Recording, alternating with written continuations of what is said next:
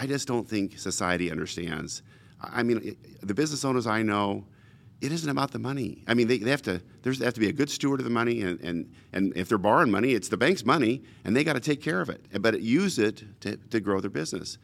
And I and I think people understand that that at that point where you're you're fine, you you have your needs met, your family's needs are met. Then it becomes how do you take care of your employees? How do you take care of your vendors? How do you take care of your customers? Really, as you know, almost a primary. And uh, how do you take how do you take care of your business to make sure it, it survives? It, it almost becomes an it, it's an entity. It's not a person, but it, it's something you got to watch after, and you got to take care of it.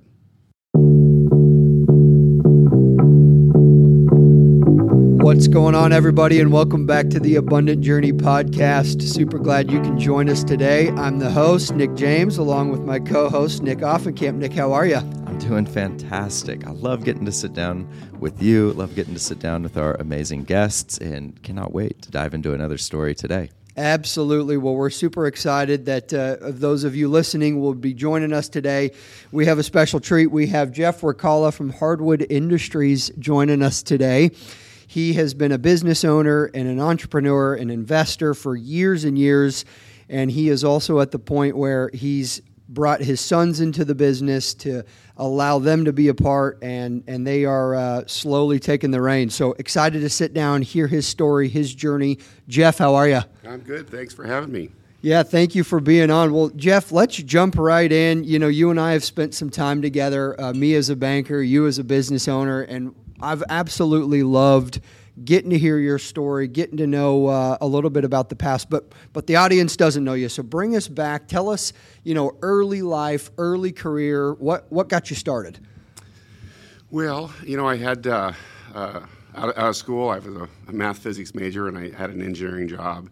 And uh, you know, it was uh, it, it was interesting. You know, a lot of great people that I worked with, and uh, it was it was it, it. A couple things happened. One is there was a lot of complaining going on, and I, you know, that doesn't do much good in, in life. You pretty much waste time on that. And and uh, the second thing was is that. Uh, uh, I, I was discouraged from working hard by my coworkers, and, and that didn't work for me. So, you know, I started looking around really pretty early uh, after I got my first job, and and uh, had an opportunity to, uh, uh, well, I need to learn to sell, so I took a sales job. I quit my engineering job, took a sales job, and. Uh, uh, you know, I was that was tough for an engineer to go into sales. And uh, the first the first few few days and months, I crawled out of the office on my belly. It was pretty tough, but uh, you know that was a key key uh, tool I needed in my toolbox, and it worked. And you know, uh, sold uh, our house and a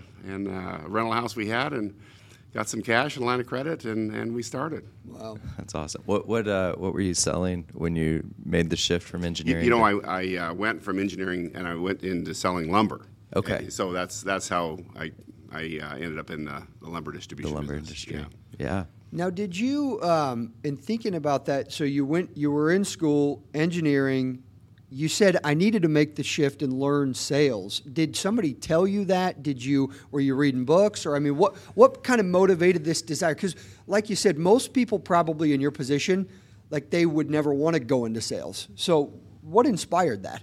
Well, in the business that I was working with, uh, company I was working for, I was looking around that business and I was looking at the things I didn't know, and and uh, I also observed the salespeople were doing pretty well financially. Sure. You know, so it just seemed obvious to me that I need to learn that skill, Hmm. and uh, that's. Uh, that was really what drove it. I, no one told me to. It just was obvious I needed to learn to sell. Yeah.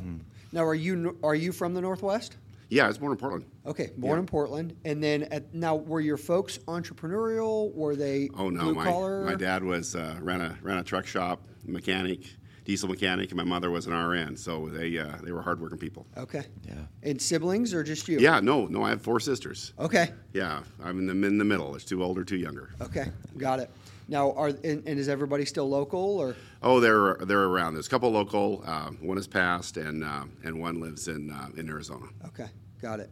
So when you shifted from, you know, the engineering side, then into sales, then started doing lumber. I mean, were, were any of your sisters? I mean, were they thinking they wanted to do entrepreneurial things, or No, no, Okay. that wasn't uh, that wasn't their bailiwick. You know, Sure. I just uh, I, I don't know. You know what what drives that to happen, um, but uh, that's not wasn't wasn't my family in general. no. Okay.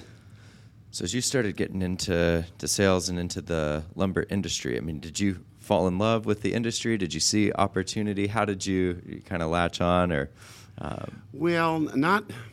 Um, I really didn't see that much of an opportunity, but it but it, presented an opportunity, and uh, my my wife's uncle uh, was involved in the uh, in the lumber industry. That's where I got my, you know, in the doorway, so to speak, Sure. and uh, you know, I learned a ton from him, and we started together in in the business, and um, uh, he bowed out, and uh, you know, I kept going, but um, yeah, it, you know. It, it didn't really matter to me what I was going to do as much as it was that I could control my own destiny. Yeah. Yeah, I mean, I love just uh, circling back to what you'd said about kind of one of your, your first jobs and when you were doing engineering. Um, the culture that you're in has such a shaping effect, right? So if there's a lot of negativity, a lot of cynicism, complaining, and if you also start to feel like you're hitting the ceiling, I think a lot of people feel that. Not everybody is quite as motivated as you were to actually make the jump and, and make the, the change. But how long were you in your your sales role? And then maybe kind of start to tell us a bit about the, the founding of, of your company. Well, um, I, I had the engineering job for two years, and uh, pretty much after, you know, eight ten months, you know, that was kind of hit me that, you know, I was going to work hard, so I might as well work for myself. Yeah. You know, uh, so that had happened, and then you know the sales job was another two two and a half years or so that I was involved in that, and and during that time we were putting together the details of starting a business, Yeah. but. Um, uh, you know, uh, it, it just it, it was just a timely opportunity, and and I don't know, it, it didn't matter. It didn't matter what I was doing. It just more mattered that I was able to to work for myself. And what what fueled that desire? Because I think a lot of times, you know, we talk a lot of times on the podcast with guests about there's that fear factor that really stops people from ever breaking into entrepreneurship or business ownership themselves. So what was that motivation for you that you wanted wanted to be in charge? I mean, was it just to be able to control your time, control uh, you I- tell I- me. I think it's just mostly you know your makeup. You know, you look at entrepreneurs, and there you know there's a two or three percent of us that are that have that natural uh, you know desire, and uh, you know I, I think to I, you know when you talk about those people that you know think about it and want to do it, I, there's there's really two characteristics that I think that are are critical to be able to take that step step uh, out and uh, start your own business. And the, and the first one is you you have to have an affinity for risk. You you, you have to. It's got to you got to be able to, to work through it. It it, it, it ha- can't be an issue for you. If it is, you're probably never going to take that step. You know, so you you got to you got to realize there's risk involved and. And really, uh, starting a business, everything's on the line every day. And really, today, to some extent, for me too, it's still on the line. I still, we still got to perform, right? Yeah. And and then the, the, you've got to figure out how to get capital. You know, uh, most businesses fail because of a lack of capital. And so, you know, we sold a house and a rental house and got a line of credit, and that's what started. And you know, um, it, it worked. Yeah. Now, so two and a half years into the sales job, and then shifting. Now, um, at that point, then you opened the doors for hardwood. Yeah. Okay. Yeah, yeah. And, and to start with, it was just me. You know, I, I, I uh, took orders, I pulled orders, I unloaded the. I did everything. And know? Yeah, and so you know, well, tell us a little bit about what the company does today, and then maybe share how it's evolved over the years from when you were doing it all yourself. Well, today we we're distributors of, of uh, hardwood lumber and related products and services, and uh, we have a you know a mill. We you know we'll take the lumber we bring in and we'll do many different things to it: uh, rip it, mold it, sand it, glue it, shape it, CNC it. Uh, you know those all those kind of things for our customers, and uh, the business. You know those services are all something that we do better than mo- many of our customers can do. So uh, not only do they need lumber, but they need the services done or can get the services done, and they can get more done uh, more jobs done, and, and that's kind of you know what's driven uh, our business all these years is being able to provide a better product that makes it easier for our customers to, to succeed. So uh, when we started, all we did was was had lumber. We just had lumber, and in that process, you listen to what your customers are telling you, what what can make it better for them, and they everybody wants better lumber, and everybody in those early days there wasn't a lot of services being offered by by distribution, but they was offered by eventually uh, our customers would do those things, and uh, you know some of them could do it better than others, and and the customers that came to us wanted lumber to be surfaced better than what the industry was putting out there or what you could get done. And so, you know, we put it in an abrasive planer, and uh, that was our first piece of equipment. And you know, people loved getting lumber that was surfaced well, hmm. and that that that you know grew into many other pieces of equipment. And uh, course, with those equipment, that equipment comes employees and and all all of that and you know, sales growth happened, and, and you know, how do you create sales growth? Well, you got to provide a product that's better than than most people in the market, and, and you'll grow. Hmm. Yeah, that's. I mean, there's a handful of things um, that you've said in there. One, it just amazing to start as a, a solo uh, operation, but um, coming back to the uh, affinity for risk and the, that other principle of you've got to be able to figure out how to get capital as being kind of the two hallmarks of what's going to make a successful entrepreneur.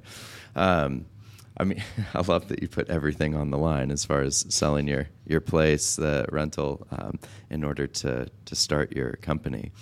Um, do you think that that tolerance for risk and ability to do that is simply just something that you're born with, that's innate? Is that something that uh, you had to cultivate? Do you feel like you felt the same amount of fear that most people would in making a big move like that?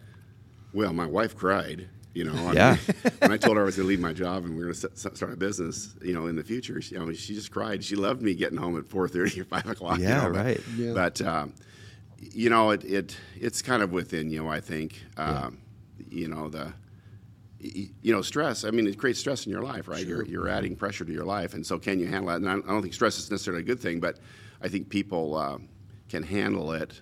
You know, p- people handle it differently and I and I think you have to learn to handle stress in business. It mm-hmm. happens. Something's going to happen today mm-hmm. that isn't normal. It's out of the ordinary, and you got to handle it. And, yeah. and that happens in business every day. And certainly when you start, it's tougher than you know a more mature business for sure. Yeah, and then that raising capital piece. I mean, that's. Uh, very uncomfortable for a lot of people, especially at first, trying to figure out where they're going to get the, the sort of capital that they need to to grow a business. It sounds like you were able to gain a lot of that through the sale of assets like your your home and coming up with personal capital. But uh, what did it look like when you were first having to raise some funds or capital to grow your your business or get started? Well, you know, you look at my education, you know, math and physics, and you think to yourself, "Wow, you're not even using that." Right? I mean, I'm in the lumber business. I'm a math sure. physics major, right? But physics is about putting on paper what happens in the world around you. Mm-hmm. And our business plan, our model that we made, was a key factor on getting funds from the bank. I, you you have got a bank's going to want to see a, you know, a, year or two projections, even though you're starting out and you have no idea. Mm-hmm. So you got to put something down there, and you want it to be realistic. You know, realistic growth, realistic margin, realistic expenses, and and you have to be able to you know kind of prove to your bank. So many businesses would start without a bank, I'm sure, but then they're going to have a track record and be able to develop a financial plan that shows what's going to happen. And you know that was just easy for me to put our, a business plan together, a financial you know spreadsheet that showed what if we sold this and we could hold this margin and this is what we're going to spend. This was our net result. And honestly, that I would I would say that was one of the key factors for us in getting financing because we created a plan and we exceeded it. Yeah. You know, so you do that for a couple years, and all of a sudden the bank says, "Wow, this guy's, these guys are are uh, able to put up make a plan and make it happen." And so that was probably, honestly, we did it for 27 straight years we hit our financial plan or exceeded it in a row. Wow, wow. it was unbelievable. yeah, but but 100%. and and again, a lot of companies, you know, they don't think they need to do that, but you know, that was that was critical for us. Yeah. You know, and really, you know, when 2008 came, and we, so 27 years from 81 to to 07, we're hitting the numbers, right? And then 08 happens, mm-hmm. and we don't hit the numbers. Mm-hmm. And you know, we again just use that plan. In 2010, we put a plan together. It was a huge plan. We cut we, we budgeted to cut 900,000 out of our operating expenses. Wow. 42 employees let go. That was terrible. Yeah. But it worked, and we actually cut 880, and you know we uh, we survived. Yeah. Yeah. Whereas many, many did not. Right. Yeah, the, the two biggest, our two biggest competitors on the West Coast. Not, one was a competitor, one was this, uh, uh, you know, fellow business, you know, that we knew. They, they didn't make it, and they were big. You know, 500 million a year. One of them. wow. Yeah. Well, and I think that speaks to the point where, like you're saying, you, you got to put it on the line every day because you never really arrive. And I think that there's this mindset, maybe even with our generation, of, you know, I will arrive when X happens. But here you are 27 years, year over year growth, year over year success. And then something like an 08 happens and you're faced with, oh, I mean, it can just change on a dime, right? And so the commitment to continue to grind, the continued to commitment to get better and and improve, I mean, it just doesn't end.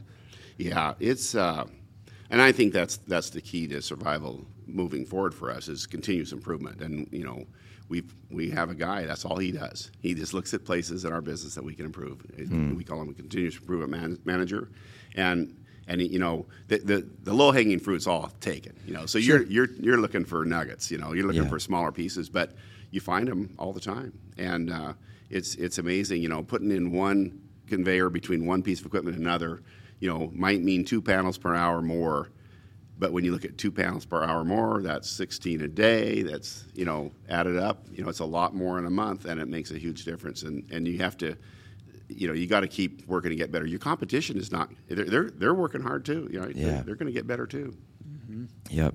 Yeah, and keeping that larger perspective of how all of those little tweaks can add up to significant um, efficiencies within your business over the course of months, years. Um, so that's Oh, it's it's it's I, you know, OMEP Oregon Manufacturing Extension Partnership was a huge played a huge part for us in changing our culture to for our your you, you, it took a, it took us a long time once we started working on it. We actually started in 08 out of necessity, right? Sure. And uh, uh, but it took us six or seven years to get our employees in the state of mind that they could present something to their boss uphill.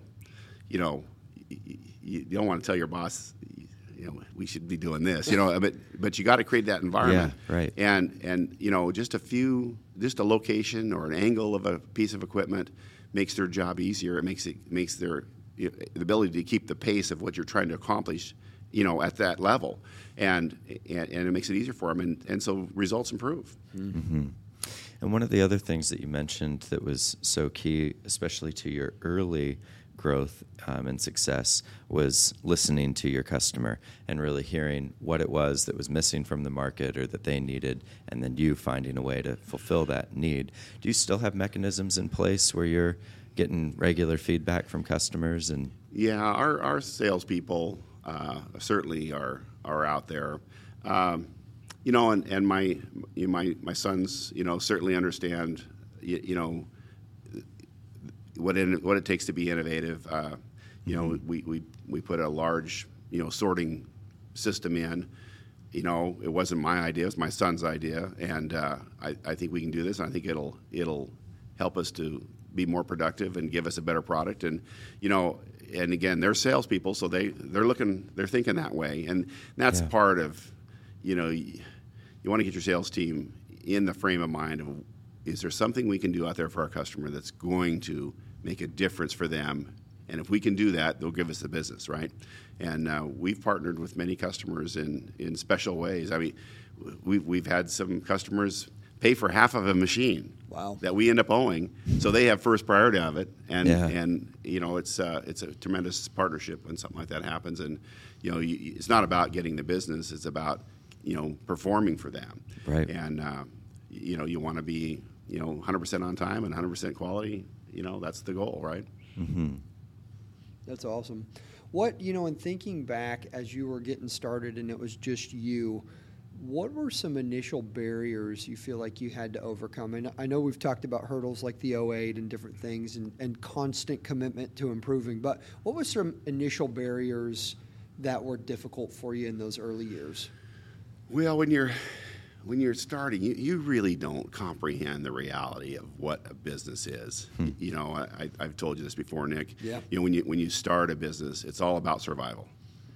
All you want to do is keep making it. You know, I have work, I can pay my bills, and and I can I, I can cover my own needs, and then it becomes about your family. Okay, I want to be able to take care of my family. But the the thing that I think most people don't understand, and I don't, and I know society does it in general, but once you reach that level where you've taken, you- you're you're pretty sure you're going to survive, and you're and you're taking care of your family, it doesn't become about the money. It becomes about everybody else, hmm. and and I just don't think society understands. I mean, the business owners I know, it isn't about the money. I mean, they, they have to. Mm-hmm. There's they have to be a good steward of the money, and, and, and if they're borrowing money, it's the bank's money, and they got to take care of it. And but use it to, to grow their business. And I and I think people understand that that at that point where you're you're fine, you you have your needs met, your family's needs are met. Then it becomes how do you take care of your employees? How do you take care of your vendors? How do you take care of your customers? Really, as you know, almost a primary. And uh, how do you take how do you take care of your business to make sure it, it survives? It, it almost becomes an it, it's an entity. It's not a person, but it, it's something you got to watch after, and you got to take care of it. And, I- and I just don't think I don't think general society understands that it isn't about the money. It's about everybody else once it's once you're up and running. Yeah. I love that, and uh, you know we've had many conversations around that. It, it's interesting too, like you said. I mean, there there was that shift for you. It sounds like where early was I want to be the boss, I want to work for myself, I want to grow something, but then that realization over time that and, and you model that with your with your company. I mean, I I know because we've spent time together of how do I help these employees? How do we provide for their families and how do we give them an environment where they're able to do the things dreams and goals that they have and so that's that's just such an interesting perspective why do you think a lot of businesses don't operate or maybe people don't realize that I, I don't know. I I I, uh, I I don't have that answer. It- to me, it was just it, it seemed right. You know, all these people have helped you, and and when you think about it, you know, they they basically give you the best part of their life, right? Quality hours all day from. Say it's eight to five or seven is four thirty, whatever. Yeah. they're giving you the best part of their lives, and you know what do they what do they get from that? You know, I've got some, I've, I've got a, a fellow that's worked for me for almost 40 years, al- almost the Wow. same amount of time.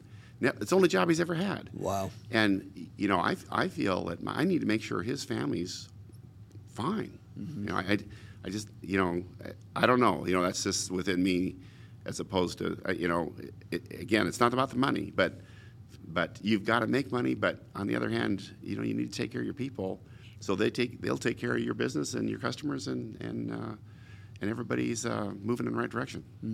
Yeah. Yeah, I love that um, perspective. And it has been, you know, fortunately really common of founders and CEOs that we've had the opportunity to to sit down with. But I think that you're right that there's a, a general lack of that awareness in the, the public. Um, and so I do hope that uh, as, as people hear that and see that, and I do hope that there's more stories that come out for uh, CEOs, founders like yourself, where it's, uh, it's not it's not ultimately about the money, um, but that by what you've created in your business here, you've been able to provide so much value to the world, certainly to your customers, uh, but then also to all of the folks that you employ, and then all of the other industries around your business that are supported by you having to order um, supplies and, and whatnot from, from others. So I, I wanted to ask, though, uh, you've talked about your sons and how um, they're uh, in the business, and that's a big time dream for both Nick and I. It's one of the, the main reasons that we've um, been going down this entrepreneurial path ourselves is because of what we want to be able to leave behind for our kids and not just real estate or not just a, a sum of money in a bank account but actually having an asset like a business that we own that should our kids want to be part of it we, we have something to, to bring them up into and that they can can eventually you know carry on the the torch. How has that been, in as much as you're willing to share and, and talk about um, with your own family? Was that part of the vision of uh, starting a, a, company, and, and how has it um, been as a, a founder, entrepreneur, business owner, and bringing up your boys in that? Well, I remember when my youngest went to college, and my wife and I were sitting, you know, we're empty nesters, right? There, three kids. They're all gone. They all gone to school and and uh, are are moving in the right direction out there. And you know, I, I we asked a specific question: What are we going to do with this business? And you know, we pondered on it for a bit, but you know, in the end, well, if our family's interested, that would be great, right? Yeah. I mean, that's that's almost like an instinct that, yeah. that that comes into play. And so, but you don't know if they're going to want to be involved or not, and and more importantly, do they have the energy, ability, and desire to do it? Yeah. Because it's it's a commitment. Mm-hmm. You know, it's a it, mm-hmm. it's a, it's more than a job commitment for a job. Than, than yeah. I tell people all the time, a good job's worth a lot. you know, they say, "Oh, you've been so successful." Say, "Well, a good job's worth a lot, guys." Yeah. but um, so you don't know that, and you know, so I, I, you know, the door door's always open, right? And and uh, first one of them came came in, and uh, then this, you know, within a short period later, the second one came in, and and uh, you know, they both they both had. I, I put them in sales. I yeah. feel like it was a key yeah. Uh, key function for our business, I, and that's an interesting thing. You know, I, I just a tangent here, but sales versus management, right? Mm-hmm. Well, if you if you can sell you know you can you can survive. Oh yeah. Now you, I think you can learn to manage, and I think you can learn to sell. But if I had to, I think it's more important to learn to sell because then you're you're selling. Really, you're you're representing yourself to bankers and customers and vendors, and you, basically you're selling yourself right all the time. So mm-hmm. it's a key skill, and I think it's the most important skill for someone who's looking to to be involved in a business to learn is to learn how to sell, and then you need to learn how to manage. Um, you know, because that, you know, the more people involved, the more management that needs to happen. But um, so, but I didn't know whether they would still have the ability, energy, and desire to do it. And uh, you know, as time went on, it's obvious that they they they learned how to sell, and uh, you know, I, I took a little, a little longer to to uh, understand the value of employees and how important they are, and and you know, every employee wants to be you know treated with respect and and be a value. They want to be a contributor, and uh, and you got to honor that. And and you're you're not going to have all A employees. You know, you're not you can't hire all A employees. It's not possible. There's not a business out there that has all A employees. Yep. So you're going to have to learn how to to work with people that aren't as gifted or aren't as talented or don't have the work ethic. There's a lot of variations out there, and uh, you know, so you know, we tried to cultivate to cultivate that with them, and you know, we spent we've spent quite a bit of time training, and uh, you know, working with uh, you know, I hired a transition consultant here to work with me, and you know, I'm tapering out, and they're they're you know going up, and you know, the problem is that we have at the moment is they they want to keep selling, but all these things in the management that have to happen, you know, they've got to got to figure it out. You know, do yeah. we, do they does one of them become a general manager and one of them keep selling, or do both of them keep selling and we hire a general manager? All those things, you know, need to apply. But you know, those decisions now, you know, for me are, are need to be their decisions, and you know, I I'm going to give them my two cents, but uh, you know, in the end, they're going to make the final call. Yeah.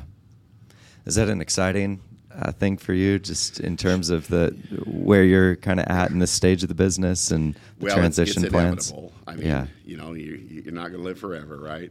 So, and and the truth is, is you know, this this is our 42nd year, and yeah. and you know, my wife is has got the short of the stick for 42 years. Yeah, sure. you know, and uh, we don't get me wrong, we've done a lot of good things, yeah. and and, uh, and that, and and but uh, y- you know, it's just time that we we you know change our focus a bit and, and sure. do more things that, were, that are in her interest and yeah. And, uh, but it, it is it's a little scary. But on the other hand, it's it's you know the last couple of years have showed huge improvement from from my son. So you know I I'm I have no doubt that they can they can carry on for the next generation. Yeah, that's amazing.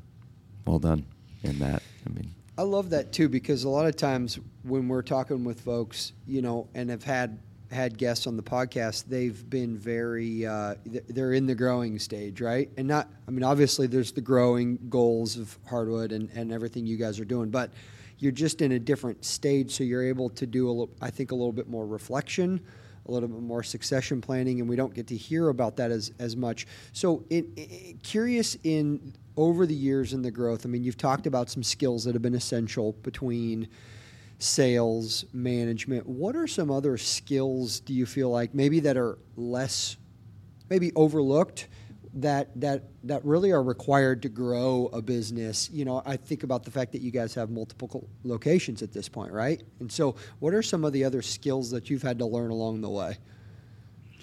Well, um, you know, if you're going to grow a business, your people are going to be the key building block and the leadership of you know different locations or work cells or whatever really really matter.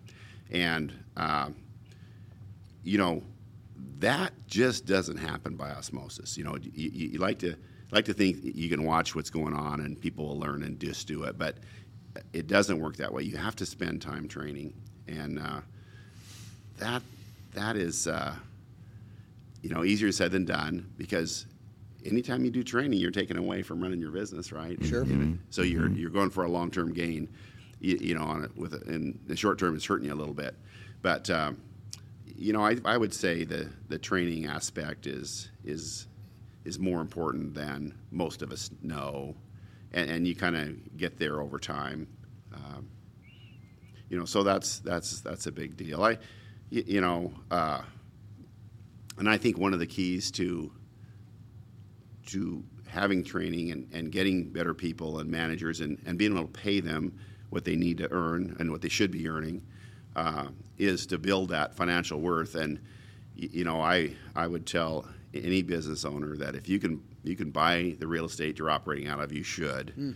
because it's such an ace in the hole for tough times, and mm-hmm. it allows you to. You know, like in our case, you know, we, we own these two buildings that we're in here, and we can we control the rent, and you know we control the rent so that we're able to do more for our people. You know, so we're we're probably 20% of the market for rent, but that 20% is going into investing into our people. Mm-hmm. And you know, you, you, can't do that if you're renting from you know the, at the market rate. You know, yeah. that's then you're going to have to earn it above and beyond. And the truth is, customers don't want to pay any more. You know, everybody wants to buy buy for less, right? Yeah. And get it done for less. So you, you know that value equation you know, it gets harder and harder the more dollars you have to put into your management training and, and the quality of people you have. And, uh, you know, it's, it's just nice to have that, the backup of, from the real estate. And, and real estate, I'm sure in your podcast, it, it appreciates over time, and it's, it's been a fantastic uh, benefit for us. And it's, it's, it's many aces in the hole for us at this point in our, in our history. So, yeah. Yeah, that's awesome. Yeah, I know that. Um, I mean, one of the things that Nick was really impressed, and he just uh, told me in general, but it's just the the way that um, you have uh, been very careful in terms of taking on any debt with your business, and that that served you. We've talked about the 08 uh, timeline, what you're talking about with um, real estate, and so. Um, any advice that you have to, to young entrepreneurs in terms of um, whether just taking on debt or just kind of a, any financial principles that you feel, in addition to the real estate, have kept you afloat? Yeah. Um, you know, we'll talk about bankers a little bit because you're a banker, Nick. And yes, I've, sir. I've told you this. But, but I really didn't understand banking until 08. I didn't understand that bankers are glad to lend you money as long as, as you they know you can pay you pay them back, and as long as you make these ratios on the covenants that they have when you borrow. And when you're not there, when you in a da- bad time like 08 and you couldn't get there, you know, bankers do things to protect their assets. And the number one thing they care about is your ability to pay them back. And nothing else matters. Okay, so we had, I tell you, we had 2.8 million dollars of term debt at the end of 08, and it almost sank us. It almost killed us. And uh, so, so we went on it. You know, something bad happens to you, you, you make the resolution. I'm not going to do that again. And so we resolved that we were going to pay off all our term debt. And on July 5th, 2019, we went to zero. Wow. And uh, you know, we're gonna we're gonna be there. But you, you know, the consequence of of of not borrowing money or is the tax implication of that. You know, mm, so that's sure. a, Yep. that's an expense you get to write off, right? And so you don't have that write off, but it helps your profitability. I, I, I think most many business owners I talk to go into debt and and buy equipment because of the tax implication of that. You know, you've got the ability to write off 100% of the asset you buy, so that protects your your cash. Yep. And it's it's a good thing, but when by creating that debt, you put yourself at risk in, a, in a, an environment or a market that you is out of your control, and you just have to react to it. Mm-hmm. So, if you can keep that from ever happening, that's never a factor for you. And when you look at the companies that survived 08, those were the ones that had little or less debt. So, to me, that's critical. And so we've we've gone to improving our equipment, keeping it current by using operating leases. Now, most banks don't like leases, but so what? you also aren't going to have a, a, a debt ratio that you have to worry about. And that you, you're just going to sleep better at night, but you're not going to have the tax benefit. The benefit goes to the guy that's carrying the paper on the operating lease, right? Yeah. So, uh, so I, would advise don't worry about your taxes so much; just pay them, and and think about in a tough market, in, in a tough time, what is going to sink me? And debt is the biggest noose you can put on your neck, your neck in uh, in a tough market. I really appreciate that because I think that um, so much of the noise out there is, you know, be as tax advantaged and as tax efficient as you possibly can, and that's all fine and great until uh, global financial crash or something happens, and then it's like, well, who really cares how much you saved on taxes when your business is broke? Right. And um, so that's a really good word, and I, uh, something that I'll take to heart, and I hope that our listeners uh, really uh, highlight in their own minds as well as they're thinking about um, what kind of debt to take on in in the growth of their business. Yeah, yeah, I, I agree. Even though I'm a banker, I'm saying it. I agree. yeah, no, I Got I him. I, yeah, that's right. You, you got me in a corner here. No, I, right. I think that's a, that's a good word. And you know, again, even I think a key that you said in all of that was just even understanding. You know, mm. I think a lot of the principles that you've continued to share is there's just so much ignorance out there and you've shared the ways you were ignorant you've shared the ways you've seen other business owners be ignorant entrepreneurs and so this dedication and this commitment to growing and learning and getting better and actually understanding what you're doing uh, you know what business are you really in?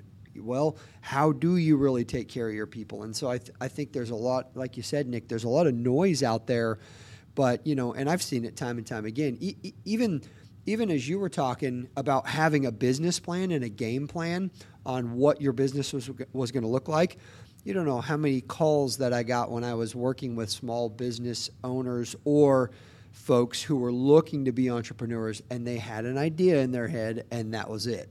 They didn't have any money. They just had a recipe from grandma and they were going to start a food truck business and they knew nothing about business.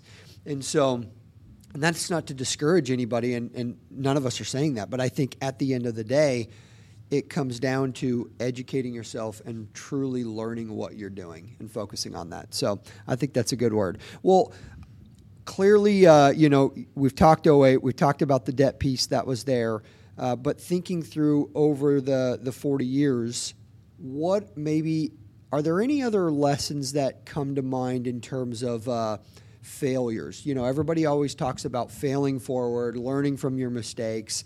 Uh, but we don't oftentimes like to talk about them. Are there any other failures that just comes to mind and lessons you learned in those? Well, uh, you know, as a, as a parent, when you raise your kids, you, you most people learn from their mistakes. I mean, you think about school, you take a test and you find out what you don't know, right? And so then you learn what you don't know. And in business, you know, you want to make mistakes. You just don't want to make a fatal mistake. You're going to make mistakes, and and you want to, you know, OMEP teaches fail cheap, fail often, you know, Yeah. and then keep learning. And, and when you think about, you know, the, the great historians alive, you know, uh, you know Benjamin Franklin. How long did it take for him to get make the first light bulb? You know, I mean, how many times did he fail? You know, Abraham Lincoln. How many times did he run for office where he where he won? You know, so you you've got you got to you're going to fail. And I, I tell people I could have dozens of degrees from Harvard on my failures in 40 years. I've made so many mistakes, but uh, a mistake is education if you learn from it. And and uh, I really, you know, uh, one of the probably key things I learned, you know, in in 1930, I, I was uh, I was in business and I was 32 years old, and I was getting some insurance from my banker. And the guy comes in and, and gives me a, a uh, you know, takes my blood pressure and he starts packing up. And he goes, what goes, what's, what's going on? He says, you'll never pass. And, and I had been working so hard and drinking so much coffee and no time off that I had put myself here. I am 32 years old. I'm relatively healthy, but I wouldn't pass an insurance physical. And so that was uh, a two by four in the head or getting hit in the head Yeah. with a baseball, you know, a moment for me. And so I, uh, I spent quite a bit of time on, on what needed to happen so I wouldn't be in that condition. Yeah. I wouldn't, you know, basically you, you, you're sacrificing yourself for this business and your family, and, and you're doing it for your family, you know, to a large degree. So, Sure. um, you know, being honest with yourself is is something I just can't emphasize enough. I one of the the uh, management programs I went to, they they had you list all your strengths and all your weaknesses, and they and I was with other CEOs from other businesses, and they put them up on the wall, and you're looking at those strengths. Well, that could be me. That could be me. That could be me. But then you look at the weaknesses, and you go, that, no, no, that, that can't be me. And and the reality is is you know we all have strengths and weaknesses, but being honest about what we're good at, good at and what we're not as good at, and then you know the things you're not so good at, you got to learn or hire people that can do it better than you. And and so that was probably you know that certainly was a turning point for me. I mean, I didn't want to kill myself by working too hard on this business, you know. So um, that was a, a, a key thing, and and it's it's hard to be honest with yourself, you know, to look at yourself in the mirror and, and realize that you know that's that's probably not what I should be doing, or that's not the way to do it. So um, yeah, I, I, I would say that's you know that was a big failure. I mean, I physically worked myself to unhealthiness Yeah. and and uh, that certainly isn't the goal and and uh, so that was a, an eye-opening one and it and it really you know changed my whole I went from a dictatorship more or less business owner to you know management by committee and really that's been extremely successful I you know in those first 12 years I made a lot of mistakes just you know you know, if you think about, you know, how many good decisions you make and how many bad decisions you make, you know, if you make eight good ones and two bad ones, you know, but two bad ones is a lot in business, Sure. right? And I would say, you know, with our management group, you know, our, we might make one or two bad decisions out of a hundred. You know, and I was probably hitting eighty percent, which is pretty good. you know, but it wasn't good enough, and and it put me in that stress mode where I was unhealthy. And so by using this, the strength of your team, you know, really eliminated a ton of mistakes and moved us forward, you know, much faster than I could have done on my own. Yeah. Yeah. Yeah, that's awesome to be able to surround yourself with people that um, that both round out uh, the areas that, that you're weak, that help eliminate some of the blind spots. Hopefully, people that you really enjoy working with and able to cultivate trust with over the years. But yeah, to, I mean that's that's a huge uh, performance increase to even go from uh, 80% on uh, making the right decisions to 98% or so. Um, and to, to alleviate some of the stress and workload things on your Yeah. plate, uh, uh, that's a win all the way around. Yeah, yeah. Well, we're getting toward the end, and we'll do our gold nugget questions here in a couple minutes. But but but I just uh, there's a couple couple questions I want to throw at you. You know, one of the questions we have and we often ask is what's motivated you to not settle in life but keep going? And I do think back through the conversation, you know, you mentioned there's a there's a shift of realizing, you know, I need I'm chasing money, I'm getting I'm trying to build to stewarding and and recognizing that. And so I think to some degree you've you've already answered that question, but but curious, you know, maybe if you could go a little bit deeper with that, just in terms of, you know, I mean, you've I know roughly some of the numbers of the business and the financial side because as a banker, but you know, in, in thinking on, you know, a lot of guys I think get to your point where they go into coast mode, they go into just relax, they go into hands off the business. I just want a vacation. I've worked really hard, but you continue to show up and you continue to, you know, press upon your sons and, and the lessons and you're taking calls with bankers and meeting meeting for meeting with folks. And so, what for you? I mean, what keeps you going, and and what's really behind that um, to not settle? Well, you know, I it would come back to you know my core beliefs more than anything else. You know, I'm a Christian man. You know, I love the Lord yep. and uh, feel called to service mm. of that. And you know, I, I always remember the scripture. You know, it's you can't get a camel through the eye of a needle, right? Yep. And that's, I mean, we are thinking about the needle, but they're thinking about the, you know, it's the the entry into a uh, an area, you know, with a camel. But uh, I just, uh, you know, uh, I, I, feel so blessed, you know, that all this has happened and that we have, you know, 120 families that are under our our support, more or less, and and uh, you know, so you know, I still feel called to do that yeah. every day, and so that's that's probably the biggest mm-hmm. uh, biggest thing for me, and and uh, uh, you know to continue to serve the Lord in in, yep. in my work, and uh, so I, that's just uh, uh, you know some of you might have trouble out there understanding that, but that's that's that's a motivator for me. That's awesome. That's huge. I love that, and I again, that's why we get along, right? And uh, I mean, among other reasons, but you know that that's it's so different than what the world continues to scream at you every day. You know, the world continues to push, you know, get as, and we say this so often in Abundant Journey, get as big a piece of the pie as you can. But in recognizing, you know, we're, we're here to steward. I mean, you've, you've used the word steward, serve, give back. And that truly I think ultimately leads to a more fulfilled and joyful life as well. Um, you know, instead of just just chasing chasing the, the numbers. So, in that same vein, I mean, you've you've given so many different lessons uh, and so many different pieces of advice. What are what are some of the things that you're instilling, or maybe the most important lessons you want your sons to take away as they look to grab the reins of the business? And I, I think it's just very applicable to our guests as well, looking to start out. I mean, your, your sons are obviously there's a system in place that they're learning and they're taking over, but you know, a lot of business has changed over the last 40 years. You know, customers have changed, needs have changed, technology's changed, speed has changed. So, what lessons, or what are the maybe maybe one or two of the most important things that you want your sons as they take the reins? What do you want them to know? Well, uh, and this is something you know we, we try to teach our employees too, but it, and I think it's a it's, it's a it's a critical. It's it's it's just a it's a law of life. It's a lesson of life, but. Uh, this this one saying, worry about what you give instead of what you get, and you'll get enough. And so every time you give something to someone, you feel good. That's a good thing. And they feel good. So um, if you think about your job, are you giving enough to your employer? If you do, that employer will take care of you. And if he doesn't, you should leave. Or she, you know, she doesn't, you should leave.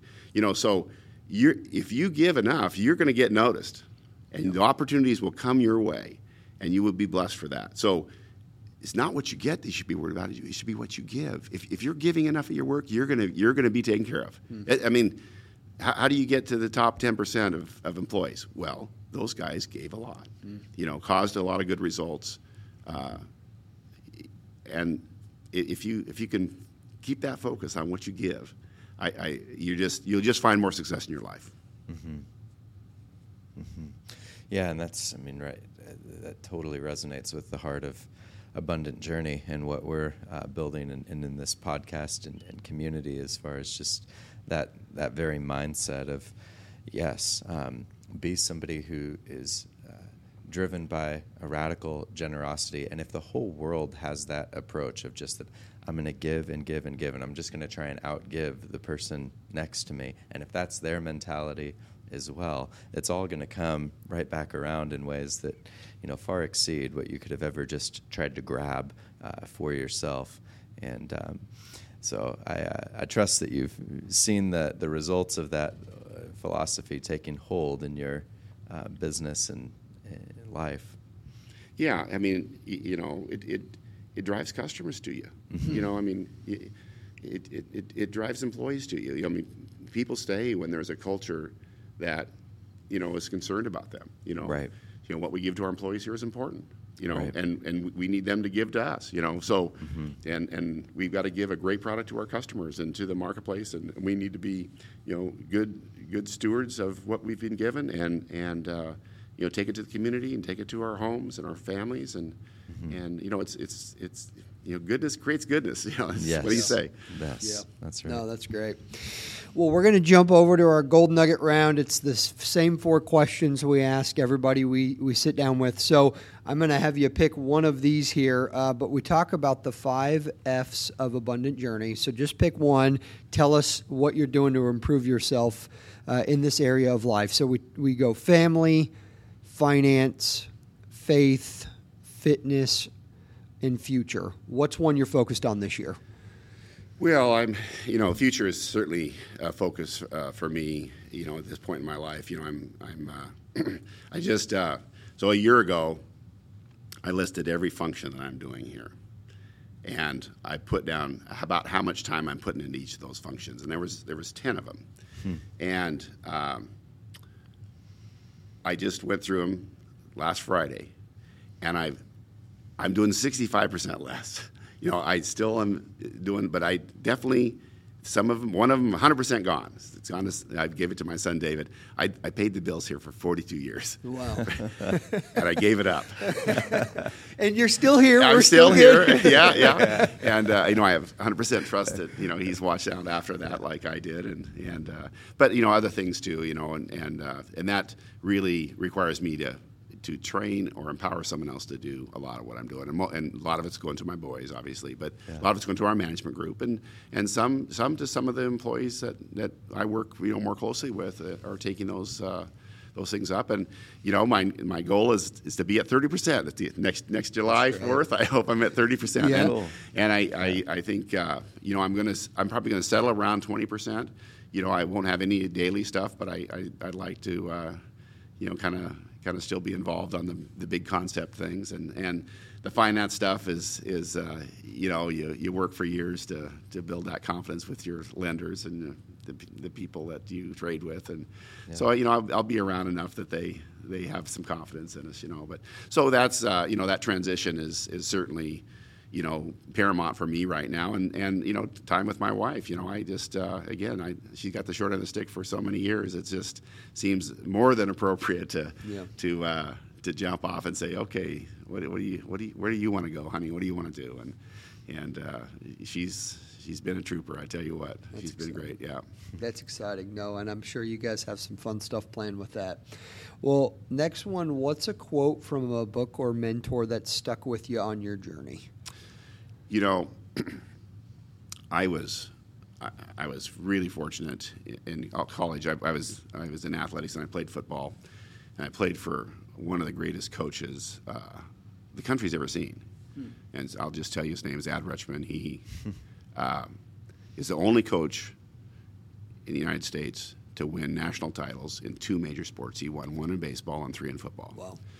And you know, I, have had the chance to visit with him, and you know, he's uh, he's 91, and he's still coaching the kick return team at, at Linfield University. You know, it's pretty great. But I and I had lunch with him in January this year, and I thought to myself, you know, uh, you know, what what what should I ask this guy? You, you, know, here's a guy that's 25 years older than I am, and he's been through the next period of time, right? Yep. And uh, uh I'm going to share that he he said two things. He says, number one, he says, if you if you don't have to quit what you love, don't. And see, he he said it took him six years to get out of to, to retire, and his solution was to go back and do a little bit. Wow. You know, so that was a great thing. And then he said, uh, spend the time with the people you love because you never know what's going to happen. And he lost his wife like uh, six or seven years ago, and he's got a lot of grandkids and family. He, he's doing great, but but uh, those are those are were, were good things. And uh, uh, give me that question again. Yeah, yeah. Quote from book or mentor. Okay. Yes, and so uh, I had the chance to one of the, one of the times his son was coaching for McMinnville. My son was playing for for Newberg, and uh, he was pitching, and uh, and I he I. I, I said to him, I said, well, well, what do you think about a pickoff mood at first? And, he says, well, I think it's something you need to work on. And we were talking a little bit, and then he, then he made a statement. He says, if something gives you a competitive advantage, and it's within the rules, you should do it. And so when you think about business or life or whatever, if something gives you an advantage, helps you be better, helps you succeed, helps you cause a better result, why wouldn't you do it? And for some reason, you know, I, I, it just it was like a light bulb went on. Hmm. Wow, you know, it's, it seems so simple now. But I, I here I was, I was like in my probably my 40s then, no 30s, late 30s, and that comment came to me, and I just, if if it gives you a competitive advantage, you should do it. You should practice it. Yeah. yeah. You know, it seems simple, but it's a it's a great uh, great simple line that makes sense to me. No, that's so good. Absolutely. And I, uh, yeah, I mean, they're competitive advantage, you know, and, and again, just rather than settling and being like everybody else, you know, trying to, uh, trying to, to play with your strengths. I mean, we were talking about that on the way over here. So, uh, next one, what's a dream or goal you've had that not been able to make happen yet? Well, you know, this is uh, you may have read the books Good to Great. Have you read that book? I have, Yeah. yep. Yeah. Yeah. Uh, you're just not great enough. you know, you, you I mean, we, we're certainly successful. Yeah. But we're, you know, our goal is to be the best distribution company in the world. Hmm. I mean, it seems audacious and it seems, you know, almost cocky to say that, but I want to create the best distribution Yeah. company in the world. Yeah. and I haven't done it yet. Yeah, sure, sure. But that's again that re- relentless pursuit of getting better every day and understanding you don't ever just arrive. So I love that. That's so good. Last question: At the end of your life, what do you hope you'll be remembered for? You know, it was funny. We uh, at one of our sales meetings, I, I brought that topic up. I, you know, at the end of your life, you know, what what do each of you, the salespeople, what do each of you hope you're remembered for? You know, I, I asked that question, and they're all pondering it. And uh, and you know, you you'd like to think that something you had done would carry on and help other people. I mean that, you know, Yeah. you, you just you just hope that it isn't about who you are or what you did, but that something carries on. That, Yeah. that, that you're continuing to make great people and great things happen in your absence. I mean that's that's kind of the goal, and and uh, you know d- to accomplish that, you got to have an impact on the people around you. And you know, I, I'll go back to Ad. He's he's made so many great people. You know, uh, leadership. You know, what's the guy that does the leadership thing? Uh, five levels of leadership. Oh, um, Grisham. No, no, No, Tony Robbins. No. the, uh, Uh, John, John, oh, Mac- uh, John. Max- John Maxwell. Maxwell. John Maxwell. That's right. We got it together. That, Yep. Yeah. that, that old mind isn't quite as sharp as it used to be. but uh, Yeah. he's the only level five leader leader I've ever known. You just wanted to perform for that guy. You were gonna you were gonna do whatever it took to not let him down and to not let your team down. And that that type of leadership is is uh, is very special, very rare. And there's there's a lot of great leaders, but there's not that many level five leaders out there. And so uh, you know, you'd like to continue to, to work to build to build level five leaders. You know, I want my sons to be level five leaders. I, I wouldn't say I'm a level five leader, but uh, y- you know, when people will, will perform for you because they believe in you so much and they, they believe in your passion and what you're about, that that they do what they need to do to cause a great result, and uh, and and it just spreads like wildfire. I mean, I can tell you this. You know, people ask why Linfield's won 67 consecutive years in a row. Not, not, not the largest streak in, in the country. Wow. Well, it's because all those people have that common goal of wanting to do every detail of a football play correctly so it performs, it, it gives the best result it can. And you do that for 80, 90 plays a game, you're going to win a lot of ball games. Yeah, no Yeah. doubt. Yeah. Yeah, no, that's good. Right on.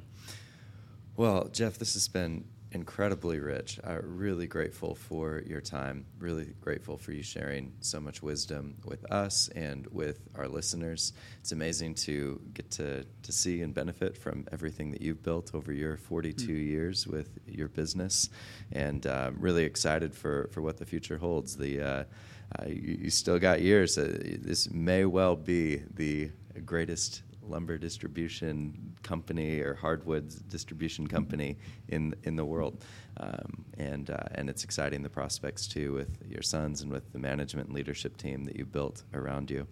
So. Thank you very much. Listeners, thank you all for uh, joining in. And again, please make sure you check out abundantjourney.net to keep up with all of the amazing resources that are available uh, to you there. Um, Jeff, if there were ways for people to, to connect with you, to follow, uh, to learn more, where would you send them? Well, uh, you know, I'm not I'm not a big social media guy. you know, it just it takes so much time to do that. But uh, uh, you know, my email address is wirkkala at hardwoodind.com, w i r k k a l a at hardwoodind.com. So, you know, I. Uh, you know, like like to try to help people. So if someone's got something that uh, they need help, I'd be glad to give them my two cents. That's awesome. Well, that's very kind of you. We'll uh, we'll include links um, in in the show notes, so be sure to check those out. But once again, thank you so much. All right. You're welcome. My pleasure. Hey, thank you much. We'll uh, we'll see you next time. Right on.